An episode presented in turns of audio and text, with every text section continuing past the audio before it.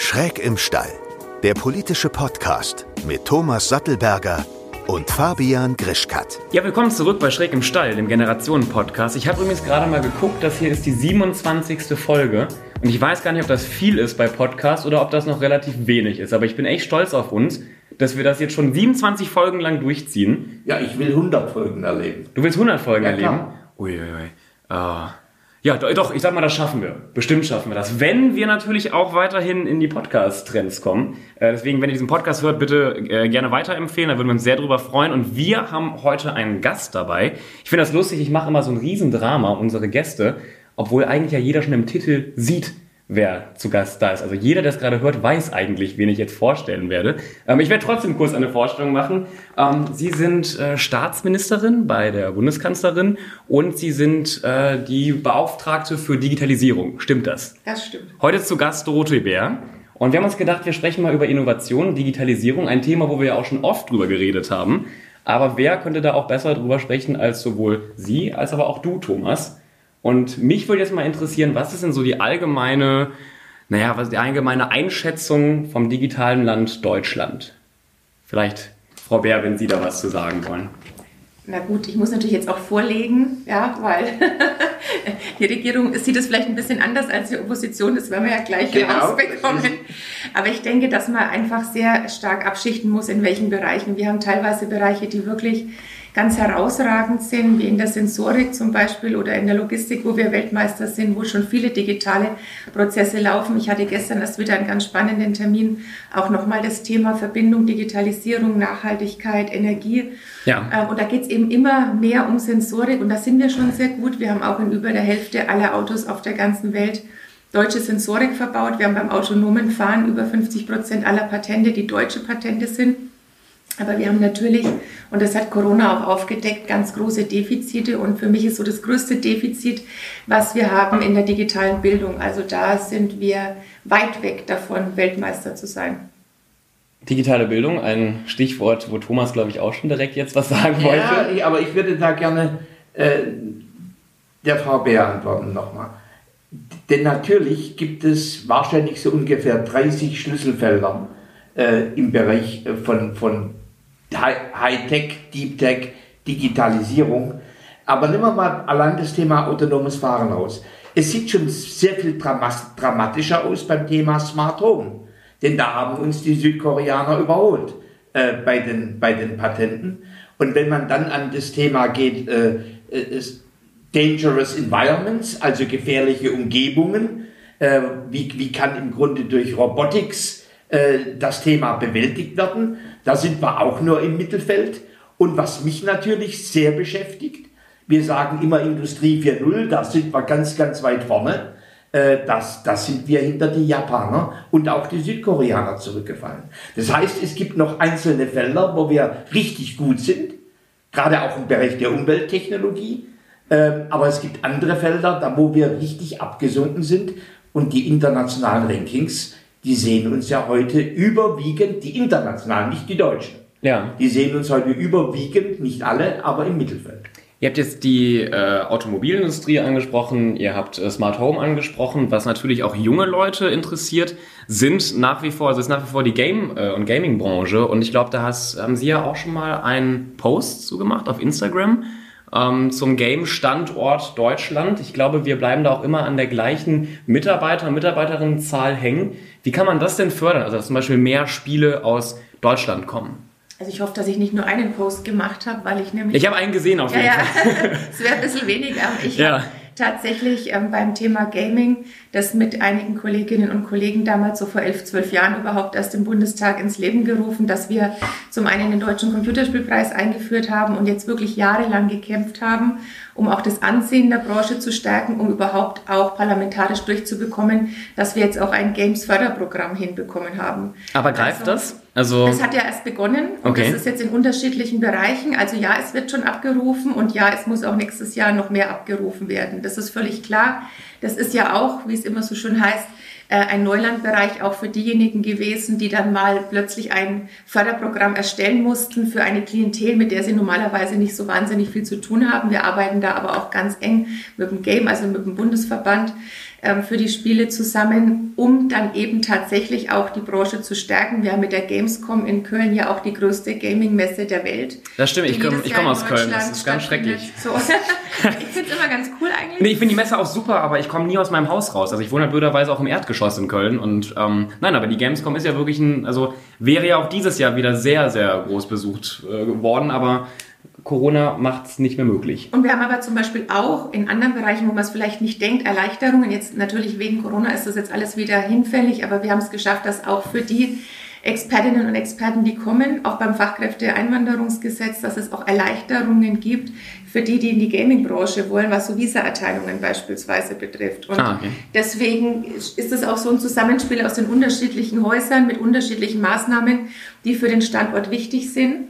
Und ja, wir haben da unterschiedliche Kompetenzen. Also wir sind zum Beispiel sehr, sehr gut im Mobile Gaming, aber so diese ganz zum Beispiel längeren Erzählungen ist dann oft schwierig. Und da braucht man natürlich auch noch mehr ausländische Fachkräfte, weil die funktionieren natürlich auch nur, wenn sie beispielsweise auf Englisch sind. Thomas, Games, ist das so deine, deine Branche? Spielst du manchmal hier im Bundestag, wenn du nichts zu nee, tun hast? Ich, nee, eigentlich gar nicht. es ist nicht meine äh, Branche, aber ich, ich finde, es sind so Avantgarde-Branchen, wo man auch richtig merkt, wo, wo eine junge Generation ihre Sensoren drin hat. Ja. Und, und jetzt sage ich das mal auch, wir sind, wir sind ja ein Generationen-Podcast, wo häufig, sagen wir mal, ältere Entscheider, die sagen, was soll denn das? Hm. Ne? Äh, und, und also da, da stecken ja oft auch Mentalitäts- und Kulturunterschiede drin, dass, dass so beispielsweise Politik gar nicht die Sensorik hat häufig, nicht weil sie nicht will, sondern weil sie aus einer anderen Generation kommt. So, also das Thema Gaming äh, halte ich für wichtig, aber äh, persönlich für mich, äh, ich, ich, mich interessiert eigentlich, wie kann Deutschland neben dem Standbein Maschinen, Anlagen und Autobau, wie kann Deutschland ein Spielbein äh, im Bereich Biotechnologie, künstliche Intelligenz, Luft- und Raumfahrt und Cleantech, also alles, was mit innovativer Klimaschutztechnologie zu tun hat. Das sind für mich die vier großen Themen, äh, denn die führen dann ja auch dazu, dass nicht nur neue Startups entstehen, sondern auch, dass etablierte Wirtschaft sich transformiert in neue Welten. Äh, um nur ein Beispiel zu geben, äh, die, die, die Chinesen, die Amerikaner, 6% der Volkswirtschaft sind Digitalökonomie, Südkoreaner 8%. Deutschland 4%. Ja. Das heißt, wir haben den richtig, unser Spielbein läuft noch nicht richtig im wirtschaftlichen Bereich. Ja. Frau Beer, Sie sind ja quasi Ministerin, ohne eigentlich ein Ministerium im Hintergrund zu haben. Glauben Sie, dass es ein digitales Ministerium in Deutschland braucht? Also zunächst mal gibt es tatsächlich mehr Staatsminister und Staatsministerinnen in der Bundesregierung. Wir haben im Kanzleramt vier mhm. und haben nochmal drei im Auswärtigen Amt. Das ist eben aus der Historie heraus geschuldet, dass es im Auswärtigen Amt damit begonnen hat und dann ähm, aus diplomatischen Gründen auch, weil da zählen natürlich Titel auch viel, wenn man da im Ausland unterwegs ist und dann später kam das Ganze auch ins Kanzleramt. Aber in der Tat bin ich auf die Bundeskanzlerin vereidigt ja. und bin angedockt auch im Organigramm des Bundeskanzleramtes, was ja bekanntlich kein Ministerium ist, sondern ein Amt, wie der Name auch sagt, genau. mit all seinen Vor- und Nachteilen. Der große Vorteil ist natürlich, dass ich ja eine sehr stark koordinierende Aufgabe auch zwischen den Ministerien habe und da ist es halt leichter, von so einem neutralen Boden wie der UNO zu koordinieren, als aus einem Haus raus andere parallel geschaltete Häuser zu koordinieren. Und braucht es ein Ministerium? Ich bin fest davon überzeugt, dass es in der nächsten Legislaturperiode, egal wer die Regierung stellt, eins geben wird, weil es auch eine sehr geschmeidige Forderung ist. Das klingt total super. Ja. Ähm, nur der Teufel steckt halt im Detail und man muss sich halt genau anschauen, wie würde es funktionieren. Und ich bin fest davon überzeugt, dass es nur funktioniert, wenn wir grundsätzlich vieles anders aufstellen. Wir haben momentan lauter Silos, die nebeneinander stehen. Jedes Haus hat das sogenannte Ressortprinzip. Das kann ich auf keine Auslandsreise übersetzen, weil das gibt es in anderen Ländern so nicht. Da wird viel mehr, ob vom Elysée oder vom Weißen Haus, in die Ministerien rein regiert. Die haben eigentlich das zu tun, was ihre Regierungszentralen, ihre Machtzentralen ihnen sagen. Bei uns sind die Bundesminister und Bundesministerinnen ja sehr, sehr autonom was für diejenigen, die ihre Urkunde bekommen haben und dann in einem Haus dann super ist, ja. was so koordinierende Aufgaben wirklich erschwert. Und das ist halt heutzutage bei der Schnelligkeit, die wir brauchen, ähm, bei der Fehlerkultur, die wir auch mal bräuchten und bei eben neuen Technologien, die schneller da sind, als was in einem Koalitionsvertrag festlegen kann. Ich sage nur mal ein Beispiel. Wir haben im vorletzten Koalitionsvertrag zum Beispiel nichts reingeschrieben, ähm, was die Nutzung von Drohnen betrifft weil das eben im Jahr 2013 nicht so ein mega Problem in Deutschland war. Dann lagen aber kurz nach Unterzeichnung des Koalitionsvertrags unter jedem Weihnachtsbaum private Drohnen und plötzlich sind Unfälle und du musst halt eine Drohnenverordnung machen. Haben Sie auch das heißt, eine Drohne? ja, ich habe auch eine. aber zum Fotografieren. Okay. Ähm, aber da muss man ganz ehrlich sagen, man muss halt einfach schneller werden. Und deswegen, ja, es wird eins geben, wird es so funktionieren, wenn wir es einfach als 14. Haus daneben stellen. Das wird scheitern. Also mhm. muss man mal die Grundstruktur der Bundesregierung komplett anders denken, muss eventuell ein Vetorecht einführen für digitale Belange und muss da viel, viel mehr Beinfreiheit lassen, viel Budget Sandboxes ist immer schwierig bei Steuergeldern, das weiß ich auch. Aber Singapur macht es zum Beispiel so, also da kann man auch nochmal von anderen Staaten lernen, wie das funktionieren kann. Also ich finde das gut, äh, liebe Dorobert, dass Sie das so sagen. Äh, es ist überfällig. Und wir sehen ja auch in der Wirtschaft, ich komme ja aus der Wirtschaft, dass wenn man nur sozusagen als siebten einen Chief Digital Officer einstellt, der sozusagen neben den anderen da ist, das wird dem Transformationscharakter äh, des Themas Digitalisierung nicht gerecht. Denn das geht im Grunde schräg durch und da braucht ein Chief Digital Officer, Officerin äh, einer Republik, die Männer in der CDU laufen sich ja auch schon warm äh, für dieses Amt, äh, und ich würde mich freuen, Sie würden sich auch warm laufen, äh, da braucht es im Grunde wirklich Einflüsse rein in jedes Ministerium. Ob das dann, wenn die Transformationsphase abgeschlossen ist, in fünf, sechs Jahren, ob das dann immer noch so sein muss, das ist eine ganz andere Frage. Aber heute brauchen wir richtige, kräftige, zentrale Einflussnahmen in die Egoismen der Ressorts. Ja, Gerade jetzt in der Corona-Krise wurde ja viel über die Digitalisierung in der Bildung gesprochen. Passiert da gerade, also findet da gerade so ein Boom statt, dass man jetzt sich wirklich mal mit dem Thema auseinandersetzt oder wurden da quasi eigentlich nur mal ein paar Lücken aufgezeigt und jetzt fällt das wieder unter den Teppich? Also es passiert was, ob das jetzt schon der Mega-Boom ist, wage ich mal zu bezweifeln. Mhm. Also es hat sich was geändert, weil es natürlich wirklich die ganzen Defizite noch mal viel schonungsloser aufgedeckt hat dahingehend, dass wir einen totalen Flickenteppich in Deutschland haben, dahingehend, dass wir wahnsinnig viele Befindlichkeiten haben, wer ist wie wofür zuständig, misch dich bloß nicht in meine Länderhoheit beispielsweise ein. Ich habe letztes Jahr fast ein ganzes Jahr gebraucht, um den Präsidenten der KMK an einen Tisch im Kanzleramt zu bekommen mit dem Bundesbildungs- und Forschungsministerium. Ähm, einfach, weil man sagt, ja Gott, wenn der Bund da so Einfluss hat und wenn wir da ins Kanzleramt gehen, das ist ja so ein Signal, dass der, wir dem Bund da irgendwas abgeben wollen und dann wird, wird ja gleich der Föderalismus an sich in Frage gestellt. Also es ist wirklich mühsam, weil man natürlich idealerweise ein Gesetz bräuchte in Deutschland, was Befindlichkeiten verbietet. Dann wäre vieles wesentlich einfacher. Aber so läuft es halt nicht in einer äh, nicht idealen Welt und deswegen war da viel Vorarbeit jetzt zu leisten. Jetzt hatten wir ein Hackathon für die Schule. Ich habe ein großes Barcamp veranstaltet.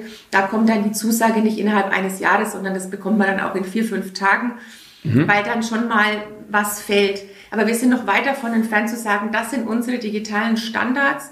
Jeder Grundschüler muss neben Lesen, Schreiben und Rechnen programmieren lernen. Jeder, nicht nur jede Schülerin, jeder Schüler, auch jede Lehrerin, jeder Lehrer braucht eine digitale Ausstattung. Es muss natürlich in den Universitäten schon in die Lehrerinnen und Lehrerausbildung mit reingehen und von daher ja, wir haben es in Teilen besser kapiert als vielleicht noch im Februar. Aber es ist trotzdem nicht so, dass man jetzt sagt, jawohl, jetzt ist mal hier der gordische Knoten durchschlagen und ab jetzt läuft es von selber. Nein, das tut's nicht. Ich frage da mal so ein bisschen plump nach. Also es hören ja auch sehr viele junge Menschen diesen Podcast, auch viele, die noch zur Schule gehen. Was wird sich denn, also was wird sich denn konkret so in den nächsten zwei, drei, fünf Jahren ändern? Also kann man da wirklich sagen, in einem Jahr hat jede weiterführende Schule in Deutschland iPads? So mal wirklich ganz, ganz blöd gefragt. Oder, oder was wird denn da jetzt wirklich genau passieren? Weil wir reden ja auch immer auch mit großen Worten über die Digitalisierung, auch in der Bildung. Aber was, was kriegen denn jetzt eigentlich die Schüler und Schülerinnen? Was haben die denn davon? Also ja, wir haben den Digitalpakt Schule, ja. der auch dafür da ist, dass zum Beispiel auch Lehrerfortbildungen, dass es eine gemeinsame Cloud gibt, dass es eine gemeinsame Lernplattform gibt, dass es digitale Endgeräte gibt, wobei die digitalen Endgeräte, die vom Bund mitfinanziert werden, nur für bedürftige Schülerinnen und Schüler sind. Okay. Letztendlich müssen natürlich die Sachen Aufwandsträger, je nachdem, ist ja in jedem Bundesland anders und auch in jeder Schulform anders. Also zum Beispiel ähm, in Bayern äh, ist die Kommunalpolitik dann für die ähm, Grundschulen und für die Realschulen und so weiter zuständig. Also deswegen muss man immer schauen, welche Ebene was wie zahlt. Dann braucht man natürlich auch neben der Hardware, der Software auch immer, ob das jetzt ein Fachinformatiker für Systemintegration ist, ob das dann aber auch ein Rahmenvertrag ist mit jemand örtlichen, der sich dann ständig darum kümmert, dass Technik auch funktioniert.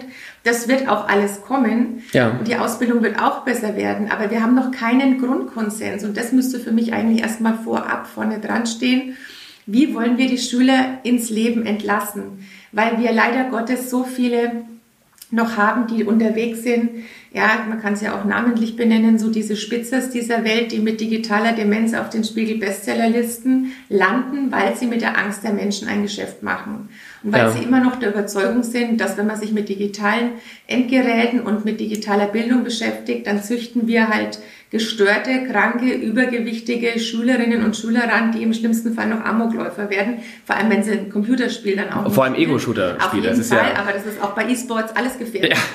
Ähm, und solange wir diesen Grundkonsens nicht haben, dass wir natürlich als Grundfertigkeit auch eine, ein Thema wie Programmieren als weitere Fremdsprache zum Beispiel ja. reinbekommen, wird sich nichts ändern. Und das fehlt mir noch so diese Klammer, auch bei Eltern übrigens, die einem oft die schlimmsten Leserbriefe zuschicken, weil sie das gar nicht wollen, dass so Robotik oder KI oder Computational Thinking und was ist ein Algorithmus und was macht das eigentlich mit mir, weil ja. sie das gar nicht in den Schulen haben wollen. Hast schon, ja, das habe ich mir aber gerade auch gefragt, weil gerade Deutschland hinkt ja immer wieder auch von der, von der Meinung von der Bevölkerung so ein bisschen digital her, auch jetzt bei der Corona-App, ähm, wo sie ja auch äh, ordentlich dran mitgearbeitet haben, äh, hat man ja auch gesehen, dass, dass also so viel Kritik, die schon am ersten Tag kam, was ja eigentlich schade war, weil es ja eine echt äh, coole Initiative war, war einfach zu sagen, wir nutzen jetzt auch mal wirklich Technik, ähm, um gegen so eine Krise voranzugehen. Jetzt will ich aber Thomas nochmal noch mal fragen, gerade hier auch zum Thema Bildung. Glaubst du eigentlich, dass das so eine Aufgabe der äh, Bundesregierung ist, da Innovation zu schaffen oder glaubst du nicht? Weil es gibt ja schon seit Jahren riesige, ähm, auch mittlerweile riesige Unternehmen oder, oder Leute wie Simple Club, die ja schon digitale Bildung anbieten. Sollte man nicht vielleicht die mehr, mehr fördern? Weil wir haben, wir haben ja schon die Angebote. Also ich, persönlich bin ich sehr klar.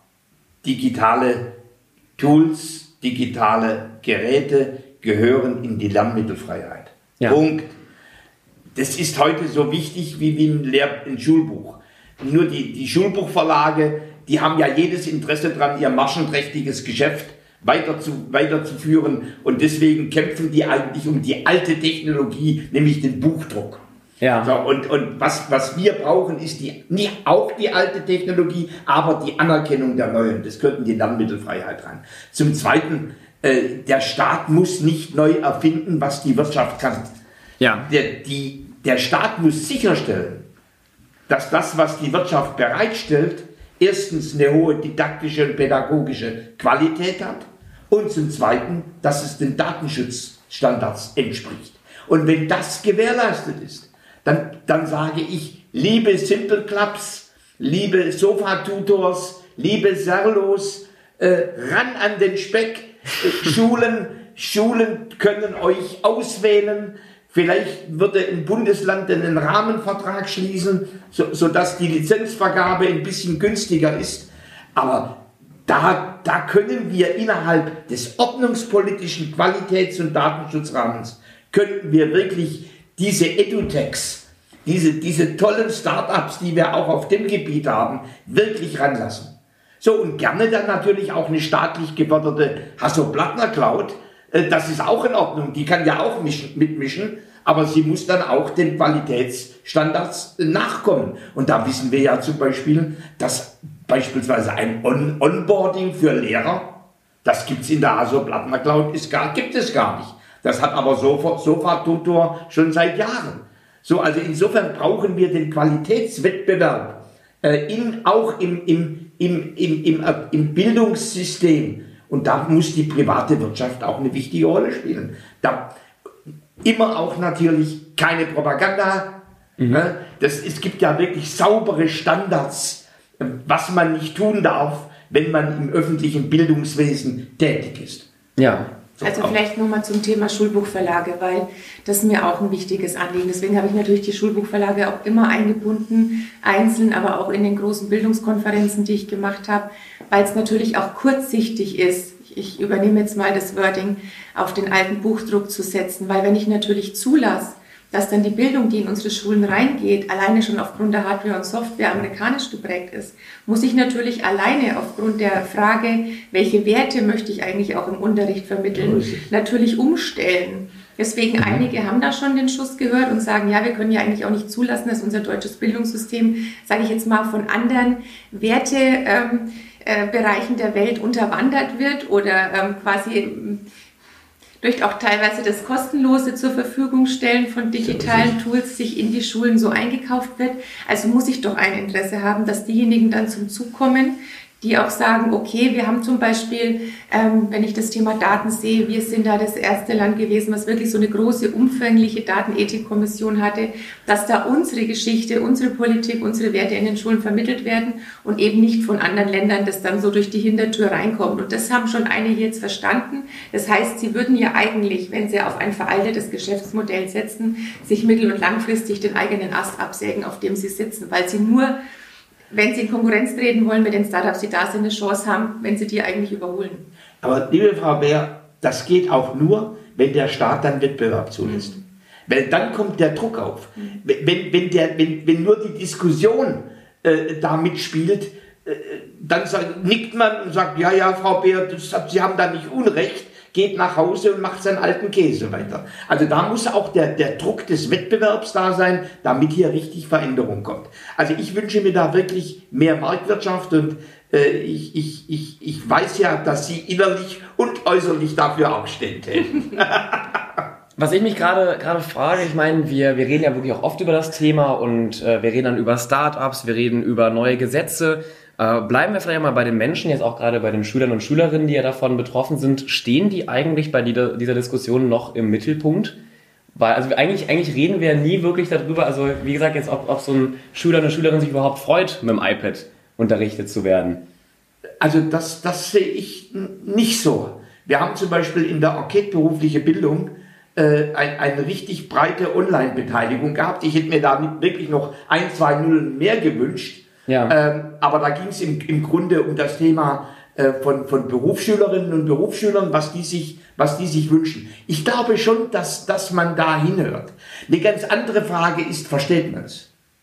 Ja. So, und, äh, also mein altes, also mein altes Thema, natürlich, wenn ich, wenn ich anschaue, wie viel Analoges noch in mir drin ist, wenn ich das 40 Jahre lang gelernt habe, Ne, dann dann, dann sage ich zwar, ja, hallo, der Fabian hat gute neue Ideen, aber äh, zwangsläufig heißt das nicht, dass ich mich verändere in diesem Thema. Deswegen müsste eigentlich, müssten die Spitzenbeamtinnen und Beamten auf solchen Feldern äh, und, und, und wahrscheinlich auch Bildungspolitikerinnen und Bildungspolitiker tatsächlich mal ein Praktikum machen in so einem EduTech-Startup äh, und, und, äh, und sehen, was da die Jungen machen und sie müssten mal wirklich nochmal in die Schulen gehen und sich anschauen, was da tatsächlich läuft. Um die Interessen um, zu verstehen. Um, um, ja, um es nicht nur zu hören, ja.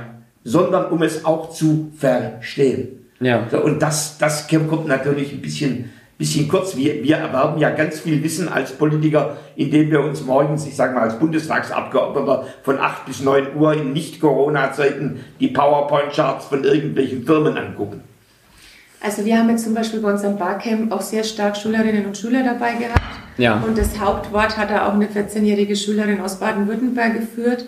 Ähm, ich habe selber drei schulpflichtige Kinder, also deswegen war ich natürlich jetzt auch im Homeschooling gefangen, parallel zur Arbeit und parallel zu allem anderen, was noch so zu erledigen ist. Hat das funktioniert? Und also ich, tatsächlich hat es ähm, ähm, relativ okay funktioniert. Natürlich ja. mal so, mal so. Ich würde mir ein super Zeugnis ausstellen.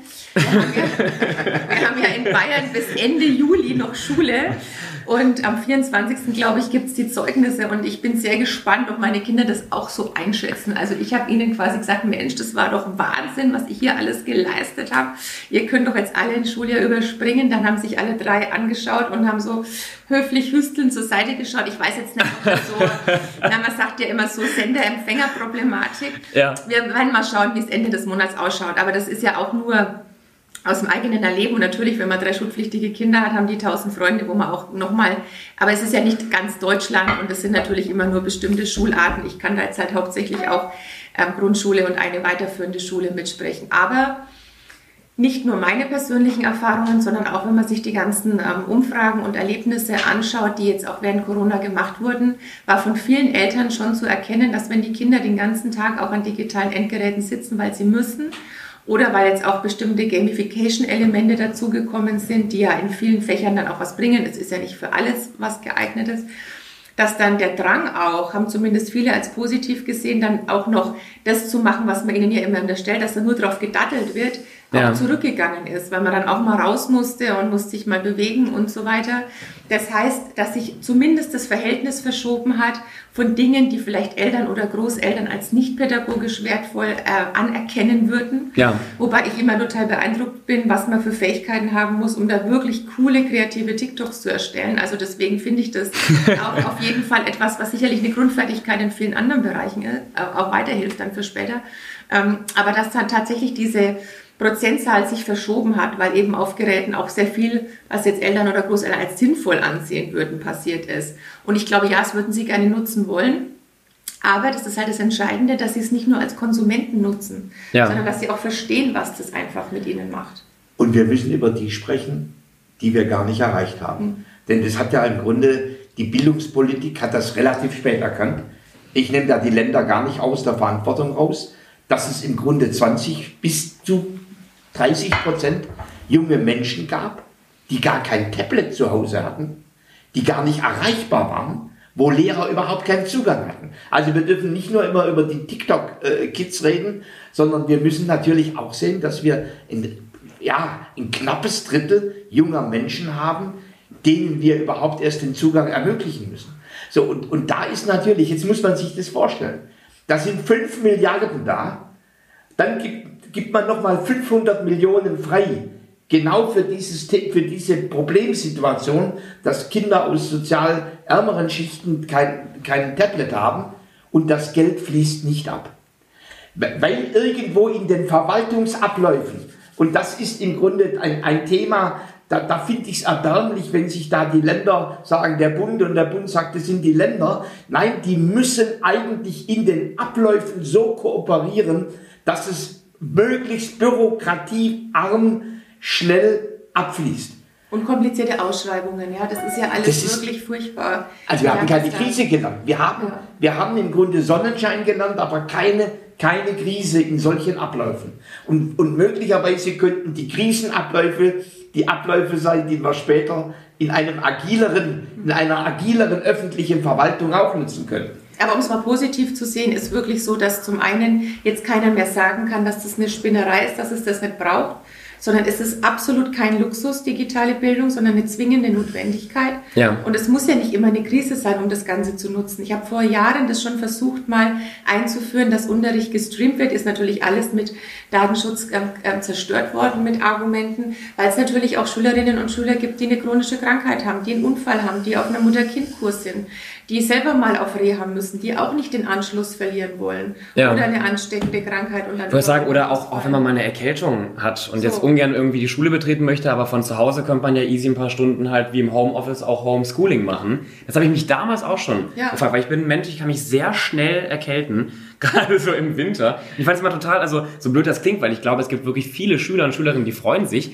wenn sie eine leichte Erkältung bekommen, so, yay, ich habe vier Tage im Grunde nicht zur Schule zu gehen, aber ich habe es wirklich äh, gehasst, es geht mir total auf die Nerven, dass ich gerade keine Möglichkeit habe. Ich habe dann die Hausaufgaben, halt so ein paar Blätter von meinem Nachbarn nach Hause bekommen. Wo ich Aber es, bevor wir wirklich nur noch in die Bildung reingehen, Digitalisierung hat ja noch ganz andere Aspekte. Ja. Also, Möchtest du noch ein paar andere ansprechen, Fabian? Ich würde gerne wissen, wie ihr beide äh, zu TikTok steht, als ihr es gerade erwähnt habt. Das war kein Riesenfeld jetzt, aber ich glaube, dass ihr beide ja auch TikToks immer wieder produziert. Na, immer wieder ist jetzt total. also weiß ich nicht, wie, wie regelmäßig ihr das macht. Ich habe jetzt vier Stück online, okay. ja. Also vier Stück. Ähm, die, aber immerhin hat es mir schon so viel gebracht, dass ich jetzt schon einen ganzen Artikel diese Woche in der Zeitung hatte, wo halt drin steht, was man alles nicht machen darf und was schief läuft. Ähm, das ist okay, weil ich bin da auch dankbar, dass da auch sehr viel Verständnis ist, dass man in meinem hohen Alter das auch nicht so fort. Was soll ähm, ich da sagen?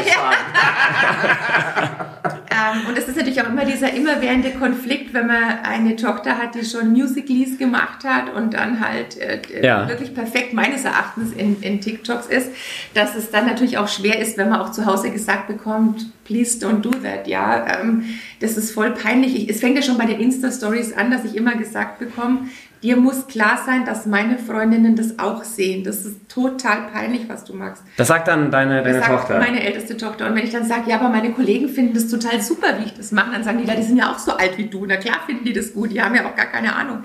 So, also deswegen ist es, aber für mich ist es wichtig, weil ich bin sehr, sehr viel in Schulen unterwegs und mache sehr viel zur Demokratiebildung und Aufklärung.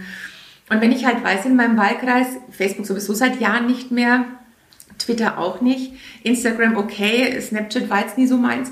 Ähm, wie erreiche ich denn überhaupt die Bürgerinnen und Bürger oder die Wählerinnen und Wähler von morgen? Ja. So, und dann kann man sich drüber streiten, ist es okay, wenn man das, äh, wenn ich dann manchmal lese auf Twitter, wie eine 18-Jährige sagt, dass sie sich zu alt fühlt, weil ihre 13-jährige Cousine da ist und die findet sie schon zu alt.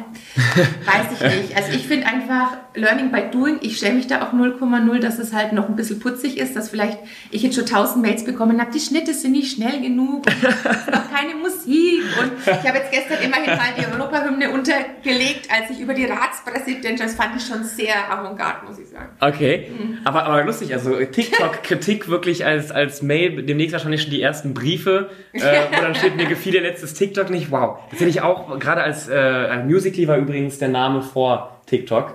Ich weiß ja nicht, ob du das wusstest. Nein, wusste ich nicht. Ja, ähm, und ich hätte niemals gedacht, gerade Musical, wann entstand die App, so 2015, 2016, dass es irgendwann so relevant wird, dass wir jetzt hier sitzen im Bundestag und darüber sprechen. Aber um das jetzt mal auch abzuhaken, ich glaube, ähm, über TikTok müssen wir nicht so lange in diesem Podcast, oder willst du noch was Nein, zu ich TikTok will, sagen? will da schon was dazu sagen. Ja. äh, die, die interessante Frage ist, machen Politiker Social Media Arbeit und auch TikTok Arbeit, um ihre eigenen Kollegen äh, zu beeindrucken? Ja, Oder machen sie das, um wirklich zu verstehen, wie die andere Generation tickt? der, die Frage würde So, ich dir eigentlich stellen. Ja, und das ist der. Ja, Aber das ist eine ich- spannende Frage, weil ich habe noch nie tatsächlich gedacht, ich will meine Kollegen beeindrucken. Das ist mir total wurscht. Weil mit, mit So, TikTok aber- beeindruckt man da im Bundestag Aber ich krieg da schon, ich krieg da schon, ich krieg das mit. Als Ja. wir unseren Podcast begonnen haben, äh, da, da kommen dann Kollegen aus, Unterschied, aus unterschiedlichen Fraktionen äh, und sagen so, oh, ich, ich brauche ich brauch das auch. Dann sage ich, ja, wieso und warum? Ja gut, aber das hat ja eine Wirkung hier.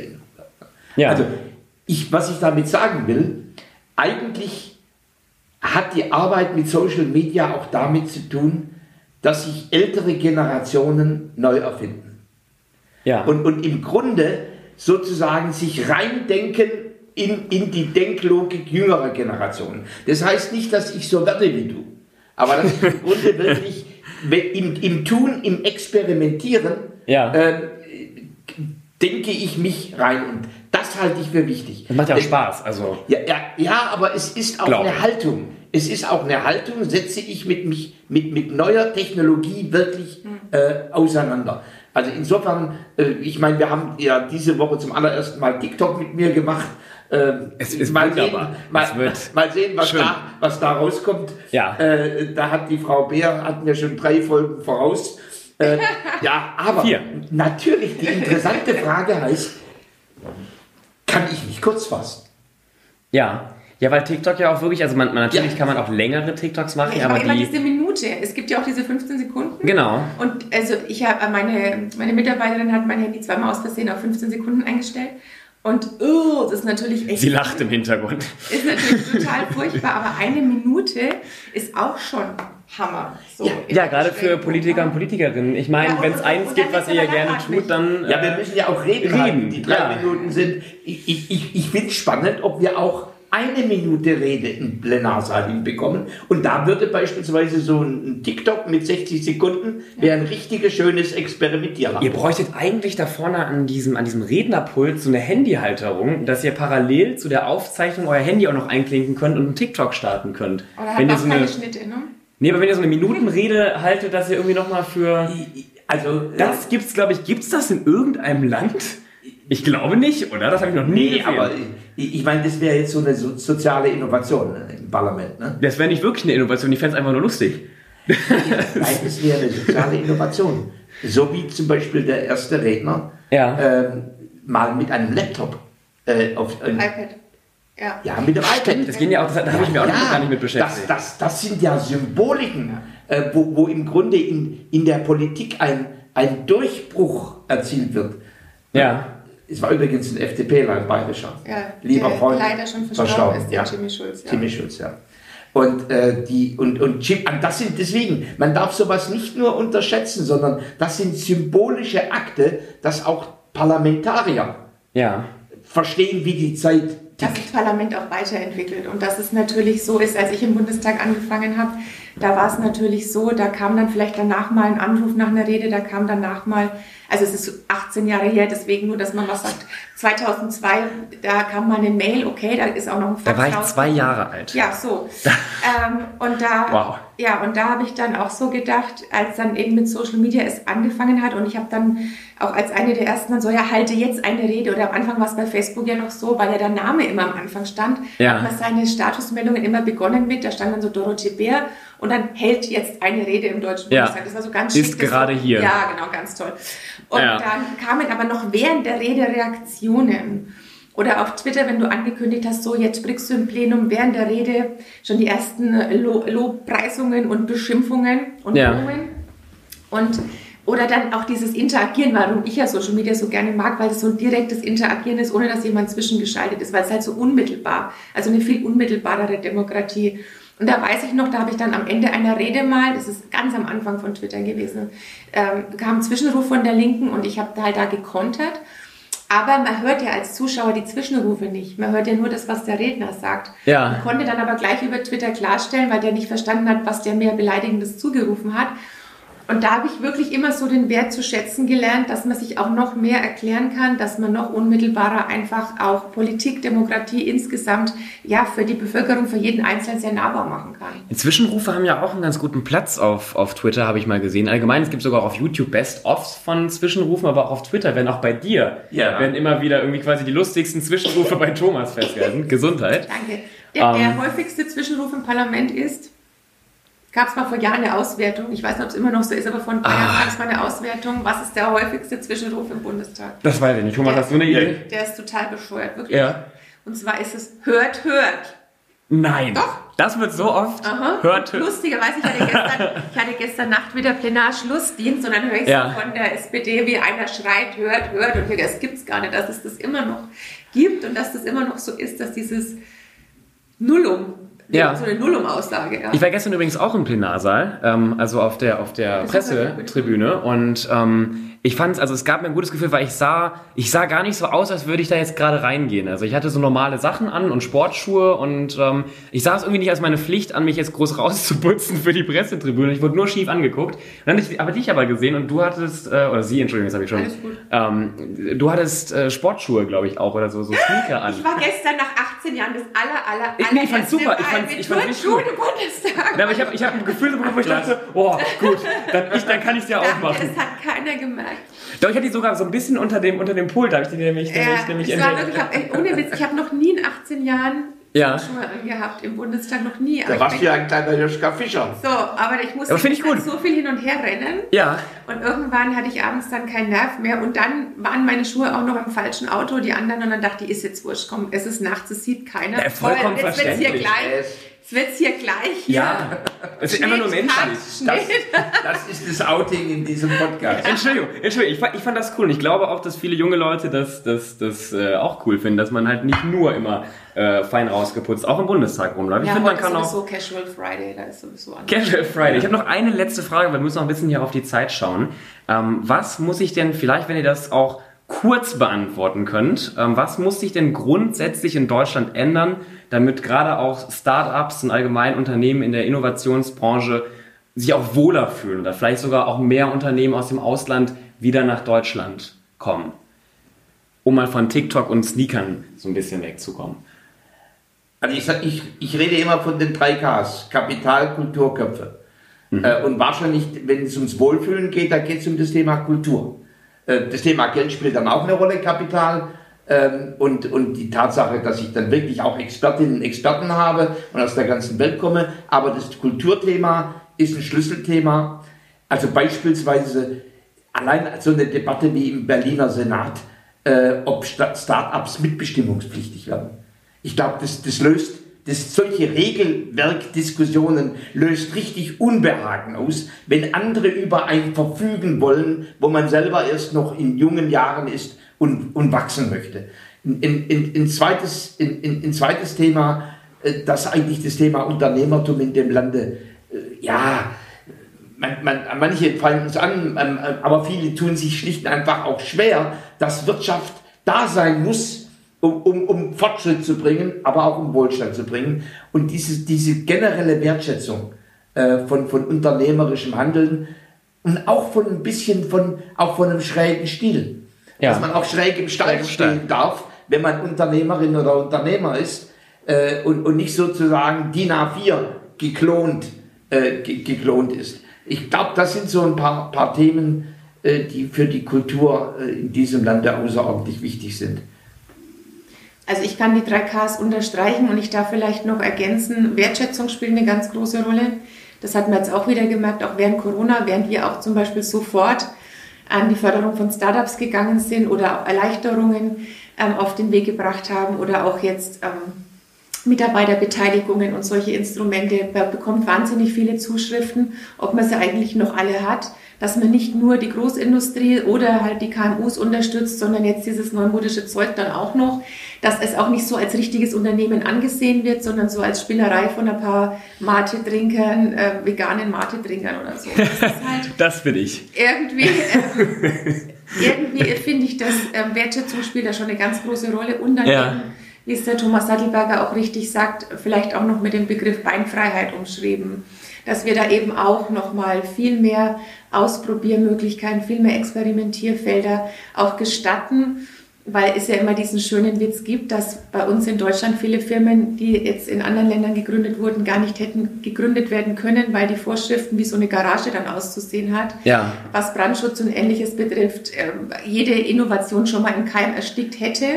Und dabei finde ich halt so ein Thema, ich habe ja vorhin auch sehr viel, wie viel Digitales muss in die Schulen, aber auch wie viel Unternehmertum muss eigentlich in die Schulen, dass man tatsächlich auch drauf kommt, mit einer eigenen, eigenen Idee zu gründen, Geld zu verdienen. Ich habe es geschafft, in Bayern Abitur zu machen, ohne ein einziges Mal in Anführungszeichen belästigt zu werden von der Idee, mein eigenes Unternehmen zu gründen, sondern ja. man ist entweder, keine Ahnung, wird man wahrscheinlich so hinerzogen, geht man in öffentlichen Dienst, wird Beamter oder man wird abhängig beschäftigt. Ja. Und viele Startups, und ich treffe mich ja wirklich jede Woche mit ganz vielen, die haben die Idee zu gründen meistens in einem Auslandssemester erst bekommen und nicht im eigenen Land. Haben dann zwar auch im eigenen Land gegründet, aber so, dass diese Gründerkultur, das sind wir wieder beim Kulturgedanken und bei den Vorbildern, dass wir halt. Ich würde sagen, haben amerikanische Vorbilder oder halt haben allgemein auch, genau. internationale genau. Vorbilder. Ich ja. hatte jetzt so einen 15-Jährigen aus Nürnberg, der unbedingt jetzt mitarbeiten wollte. Der hat halt das ganz, ganz große Vorbild von ihm ist halt Jeff Bezos. Ja, das ja. gibt halt keinen den er mehr bewundert auf der Welt und der ist jetzt 15 und der will ein deutscher Jeff Bezos werden. Ähm, oh Gott. Ja. Ähm, Nehmt euch in Acht. Ja, aber, aber ich sage nur, aber es ist kein deutsches Vorbild zum Beispiel oder auch kein europäisches. Ja. Ne? Der hätte ja auch Daniel Eck nehmen können, wenn es schon kein Deutscher wäre. Ähm, aber deswegen sage ich, das steht und fällt natürlich auch damit, kenne ich jemanden, traue ich mir das selber zu. Und deswegen ist es gerade so wichtig, dass die Startup-Szene meines Erachtens mal auf einem Startup-Verband jetzt auch sichtbarer geworden ist, dass sie sich auch organisieren und dass es immer in einem Zusammenspiel gesehen wird, dass das keine Gegensätze sind, die groß, großen Unternehmen und die KMUs und die Startups, sondern in einem idealen ja. Bild auch zusammenspielen. Thomas, du hast noch zehn Sekunden, wenn du was sagen willst. Ja, dass, dass wir nicht ständig eine Moraldebatte führen, bevor wir überhaupt was auf die Beine stellen. Also ich halte es wichtig, dass wir über Ethik und Moral nachdenken, äh, aber manchmal vernichten wir da, dadurch echt innovatives Experimentieren. Ja. So, wir, sind, wir Deutschen sind, sind inzwischen Spitzenreiter in der Moral und Mittelmaß im Thema Innovation. Und dann, das würde ich gerne ändern wollen. So, und jetzt muss ich wirklich, ich würde auch noch euch lieber tausend weitere Fragen stellen und äh, auch noch mehr darüber diskutieren, aber ich glaube, ihr beide müsst auch jetzt gerade weiter zu Terminen und wir reden ja schon seit, ich glaube, 40 Minuten jetzt hier. Thomas Sattelberger hat eigentlich gesagt, wenn ich komme, dann ähm, wird er mich ein einziges Mal in 40 Minuten auch loben. Das müssen wir jetzt noch schnell nachholen. Ja, also das, das wollte ich nicht machen. Als die, als die Doro Bär, als die Doro Bär, als an ihre ersten Äußerungen ja. äh, als Digitalministerin äh, sagte, dass sie das Thema Flugtaxi für so wichtig hält. Und, und ein, ein Sturm dummer Gedanken äh, über sie niederging. So nach dem Motto, was soll denn das? Und Ja. die Leute überhaupt nicht wussten, dass um die Ecke rum in Bayern äh, ein tolles Unternehmen ent- entstanden ist, das schon ein paar hundert Millionen wirklich an, an Kapital hat und, und wahrscheinlich irgendwann mal eine richtige Innovation rausbringt, da dachte ich mir, mutig. Die, die Doro Bär. Wir kennen uns nämlich schon über, über zehn Jahre. Äh, Ich durfte mal im CSU-Präsidium, das war in meiner vorpolitischen Zeit, durfte ich zum Thema Frauenquote was sagen. Da wurde ich verklopft, damit die Damen in der CSU hinterher ihr Quorum durchgesetzt haben. So lange kennen wir uns schon, 2010. Ja, wir sind als Frauenrechtler, haben wir uns kennengelernt. Als Ja. Frauenrechtler haben wir uns kennengelernt und als Digi Digitalisierungsmenschen und Innovationsmenschen begegnen wir uns wieder. Ja, dann haben wir doch auch ein, ein, vielleicht ein zweites Thema mal für, für den nächsten Podcast. Vielleicht sehen wir uns ja hier nochmal. Äh, Der und feministische Podcast mit Thomas Sattelberg. Ja, oder dabei. wir haben schon ganz warum, viele mehr Frauen, warum mehr Frauen Sehr gut. gründen müssen. Sehr gut. ja. Gründen sollen dürfen. So, ich sage jetzt auch ganz schnell Tschüss und wir sorgen noch dafür, ähm, dass die Frau Bär auch noch ein Zeugnis bekommen äh, für die Arbeit, die, die schulische Leistung auch mit ihren Kindern. Ähm, das werden wir höchstpersönlich noch hier von Schräg im Stall ausstellen. So, und jetzt Tschüss. Schön, dass du bis zum Schluss zugehört hast. Der nächste Podcast kommt wie immer nächsten Sonntag. Bis dann.